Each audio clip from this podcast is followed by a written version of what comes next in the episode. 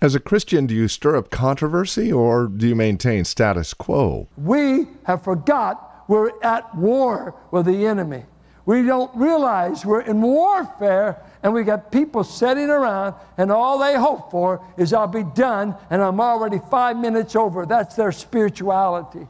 When is God going to get what He paid for in you? Let's talk about that next.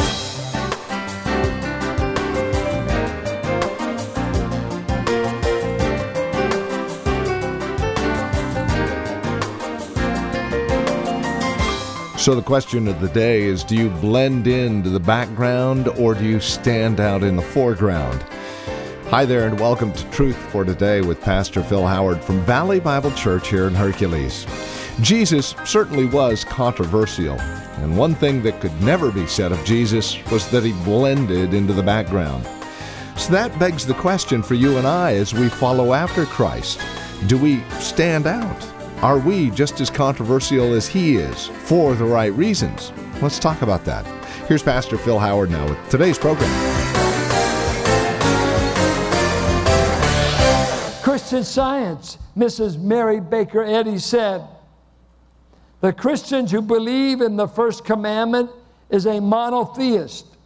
This virtually unites with the Jews' belief in one God and recognizes that Jesus Christ is not God, as Jesus Himself declared, but is the Son of God." I want to just say two things. When we say we are Trinitarian, we are saying there's one God. We do not worship three gods. We are not tritheist. We are not polytheist. We are monotheist, but we're different from Judaism, different from Islam, different from just say, "Hear, O Israel, the Lord your God is one." Yes, He is. But the one is a compound unity. He is one, but He's also manifested in three persons. So the way we commonly talk about this, we have compound unity. There could be many parts, but one whole.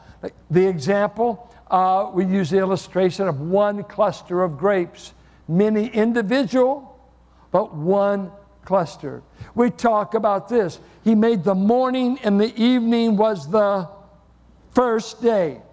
One day, various parts. Here's the mystery that baffles all of us. Husband and wife are one. And see, people laugh. You got to be kidding. This is a joke. We've not agreed on anything since we got married. You know what I mean? We're one. Wait, she wants this. You, you have to be talking different languages. We're one, but we're two. Uh, he's supposed to lead. I'm supposed to submit. Come on, there's something going on here. Hey, compound unity. You're one in a different way than you're two. And in God's sight, He sees you compi- uh, uh, comprising a unity of one. One marriage, one unity. Man and wife are seen as one. God said that. And it's modeled after the Trinity. Every family unit gets its model from the Trinity. The Trinity has never had a fight among themselves. They've never battled over submission. They've never battled over roles. They've never battled over who calls it, who's got the most power. They are the model of all unity where there's diversity but oneness. Father, make them one as you and I are one. Two distinct persons, but bound by a divine unity, one purpose, one nature, bent on the same things. Our God, Jesus Christ, is called God about fourteen different places in the Bible. Titus two fourteen, Romans nine five, John one one, uh, on and on, all the way through the book of John.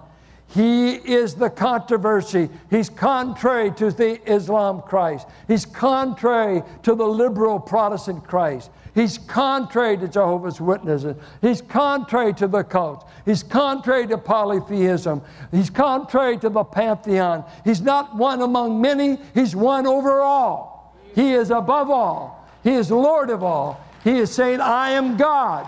I can do what God does. I am not just a nice man, a nice teacher, a nice model. I am one with God. You've got to hold on to that, or else you're not a Christian. This will not come. You remember what Thomas said, I won't believe until I see the nails marks in his hands. And by the time he saw, he says, my Lord and my God. For a good old Jew, that would be blasphemy. That would bring the death penalty. You are my Lord and you are my God. Jesus told Philip, Philip, you still want to see God? Anybody that's seen me, seen all the God they could ever see. I'm not diminished God. I'm not a little bit of God. And I'm not a hippie running around Palestine. I am God, God's Messiah. This is the controversy. You could talk about God till you're blue in the face and everybody will, what? Matter of fact, matter of fact, they say, let me tell you about my spirituality. Yes. Let me first of all consult my tea leaves, my crystals, and my life coach who is a channeler. And, and, and we could get and talk about spirituality, because that's the new term. I'm spiritual. What's that? Which spirit are you talking? If any man comes to you and they abide not in this doctrine of Christ, let them be considered Antichrist. First John four. You're quiet, and many of you are as dumb as a piece of wood about how to explain it. It's time you get over it. You need to get your Bible, and you need to find out more false teaching, false doctrines, and things that will undermine your faith. Do you know why he's God? Did, can you show that in your Bible? If you don't, you ought to go home and Google somebody that has it right. Please don't Google uh, Jehovah's Witness. Please don't Google. Go up. Uh, who's our guy on the radio, our defense man? Buy some books on the cult. You got to know this stuff. This is Christianity, not coming down here taking an offering. We meet around the most controversial figure in history, and only the grace of God. We haven't been killed in this country, and it may still come, but he's still Lord. He's still Christ. He is deity. He is not just a nice man. He's God, God in the flesh. C S Lewis said, "You." He can't be a nice man and lie about his own identity. He can't be a good teacher and tell us he's a, a God's son and equal with God, but boy, he teaches good, just don't believe him. No, as Lewis said it famously, this man's either a lunatic who thought he was God and taught it, but he wasn't, or he's a liar because he's intentionally deceiving, or he's Lord. And if he's Lord, you need to bow down and adore him. He's Lord. And he says, listen to what he says here. He says, the Father raises the dead and gives them life. He's going to let me do this. Listen to what he says. The Father judges no one. Isn't that interesting? The Father judges no one. Haven't you always thought when you die, you go before the Father? Listen. The Father judges no one. Ooh, good, I got rid of that. Oh, what? I've delegated this. He's given all judgment to the Son. That all may honor the Son just as they honor the Father. He says, I'm equal with God. I can do what God does. I can give life like God the Father. Matter of fact, the Father will judge no one. I will judge on his behalf. And I am to be honored just as my Father is honored. Now, Jesus Christ is going to judge all judgment. What judgments are coming? Well, he's going to judge angels, and he said we get to help him. First Corinthians six. We will get to judge angels, so we ought to be able to judge what goes on in the church. That's why we do church discipline. We have the right to judge the lives of our members. And you want something better than that? Demons will be judged by the church. And Satan himself, we will weigh in with Christ and judge him and call him a liar and rejoice to see him thrown in the lake of fire. You will be there. First Corinthians six. Uh, judge the nations. Uh, Matthew twenty-five. He's going to judge sheep and goat nations by the way they treated Israel during the tribulation. And those who were good to Israel, so that they trusted Christ, get to go into the millennial reign of Christ. Christ will call who's a sheep and who's a goat. Uh, the believer's works. All your works as a believer. Let's say you got saved at age twenty. Everything you've done in your life since age twenty to where you are now is going to be appraised by the Lord Jesus at the judgment seat of Christ. He's not going to judge you as a person. It's not a judgment to see if you go to heaven. It's an evaluation of your works and to decide what reward or loss of reward you get. It's a, a remarkable thing that God wants to use us. He's gifted us. He grants the power to do His will. And then He says, I will reward you on the day I judge your works. I'm going to just appraise them like I put torch to wheat, torch to chaff. And uh, it's amazing to me. Has God saved you to work for Him? Did God save you to worship Him? Did He give you the enablement to do the assignment? Has He given us enough power? Sounds good. I love these amens. You guys are quiet. Uh, he, he, does He give you enough power to live for Him? Is the, he said in Ephesians one, the power that raised Christ from the dead is the same power I shown towards my people. So we got all the power. We've got spiritual gifts. Uh, we all have the same Lord. We've all been forgiven the same sins. And we all will appear before the same Lord. And He's going to ask you, what did you do with what I gave you? I gave you talent. I gave you spiritual gifts. I gave you the power of my Spirit. I gave you a the access of prayer. Uh, did I short you on anything? No. What did you do? Let, let's evaluate. Oh, you got saved at twenty. Yeah. And, and what did you do? Go.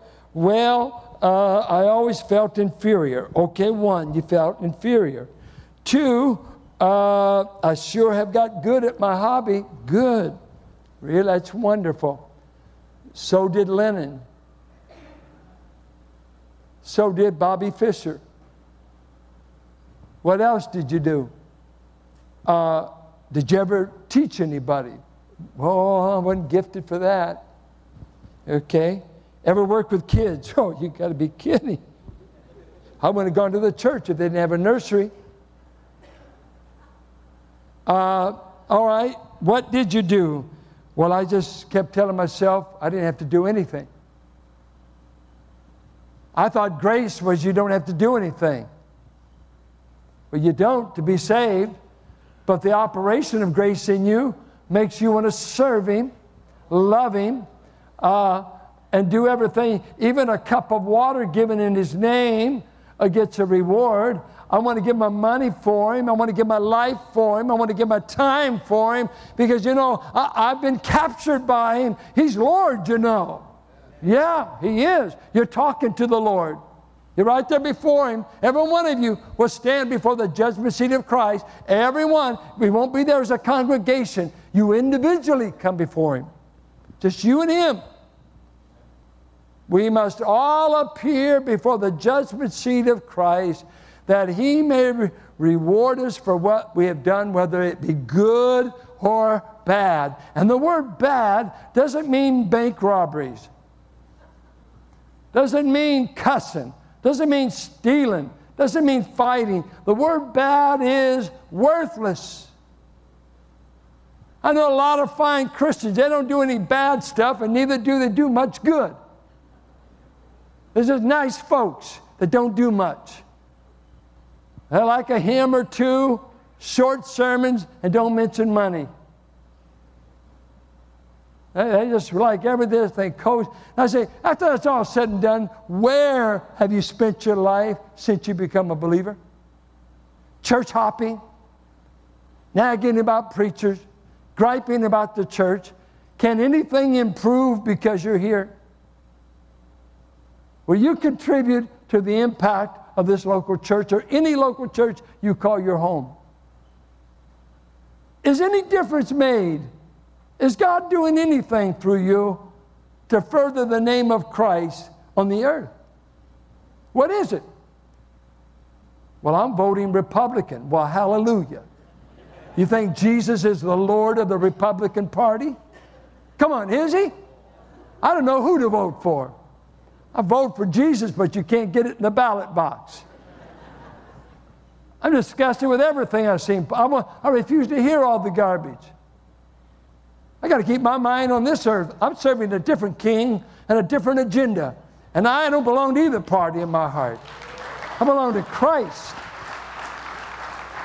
You can go to pot on all the social issues. I'll tell you the greatest social issue we got on this earth. The church is the salt and the light, not politics. The church, one life at a time. We're going to have Vacation Bible School next week. I went over there Saturday because, you know, when you sleep with the children's director, you got to show up. I'm married to her, by the way.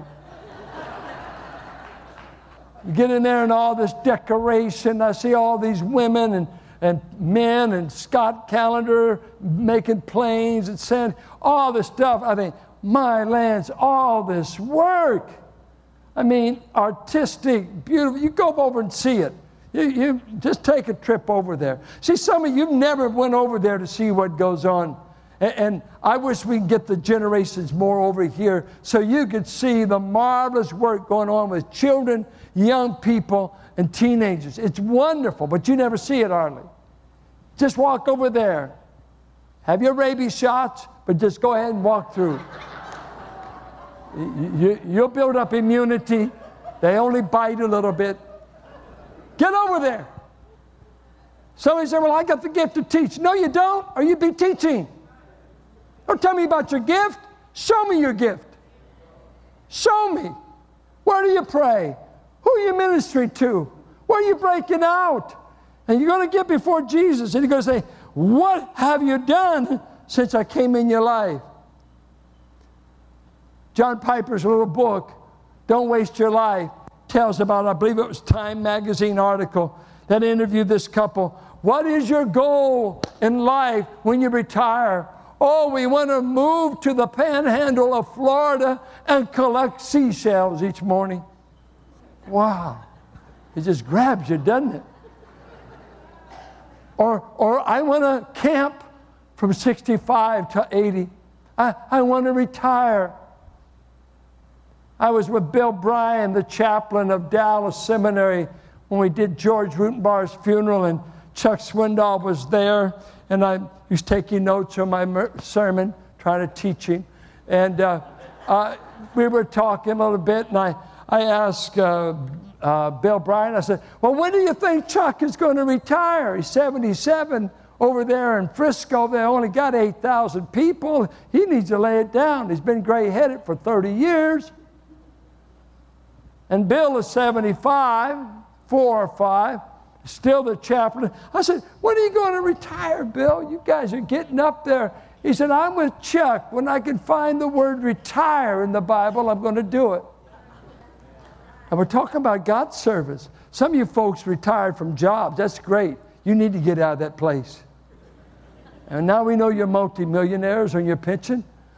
Uh, guess what? There's more to life than being on a job. This kingdom work, there's always room. I think of Ruth Fox. My brother Paul loved Ruth because he always made her paint all these panels.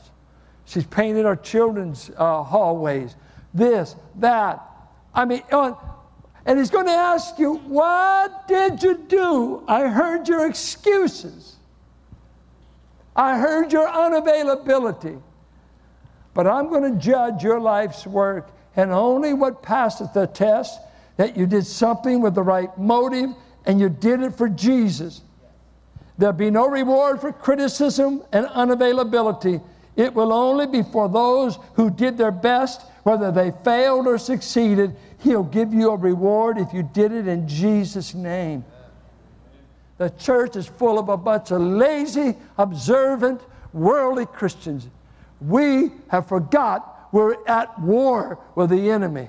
We don't realize we're in warfare, and we got people sitting around, and all they hope for is I'll be done, and I'm already five minutes over. That's their spirituality. When is God going to get what He paid for in you? And then there's a whole category of human beings who are saying to God, I don't want your best, I won't receive Him. And they show up before the white throne judgment, and guess who runs the court? The one they rejected, Christ. He will judge. He will judge. I wish we had more time to talk. What a judgment day that will be. The great judgment. I always think of my father. I asked him what led him to the Lord. And he said, I was singing in... Uh, Let's see, he was born in nineteen oh eight, so put uh, nine years on that. So what is that, nineteen seventeen? I was going to brush harbors out in the country in Oklahoma, and they built these brush harbors. And at the camp meeting, they sang, oh, where shall I be when the last trumpet sounds, when it sounds so loud as to wake up the dead? Oh, where shall I be? And he said, the next day at nine years of age, I was plowing my dad's place. And he said, all day that song rung through my heart. Where shall I be? Where shall I be? I finally stopped the team of mules. I knelt down by a bunch of elder sprouts on this fresh ground that I plowed. And right there I said, only you, judge.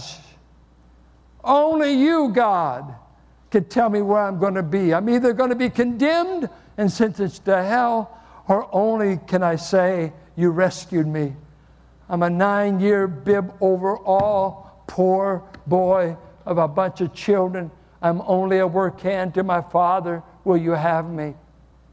And God saved him as a nine-year-old boy because he was finally convicted. I'm not going to be right in the final day. I asked some of you, where will you be? What will you do if you show up before God the Son now? Will it be condemnation? Or will it be, I, I don't even have an appointment in this court. My case has been settled. You see, all of us that are Christians, our case has been settled out of court at the cross. We, we, God has no case against you once you accept Christ. He's the only one that can let you escape the judgment of God. And He is the judge. This one is Christ. The most controversial issue in two thousand years. Who is Christ? He's no watered-down Santa Claus. He's the mighty God that conquered death, hell, and the grave, and is coming again. This is our Christ. Life forever in Jesus Christ. That's the title of our series here in the book of John. We trust our time together today has encouraged you in Christ as we work our way through this wonderful gospel. It is our hope and prayer that chapter twenty and verse thirty-one will come to bear on your own heart and mind, and that you understand why John wrote what he wrote for the purpose of believing and having life eternal in Christ.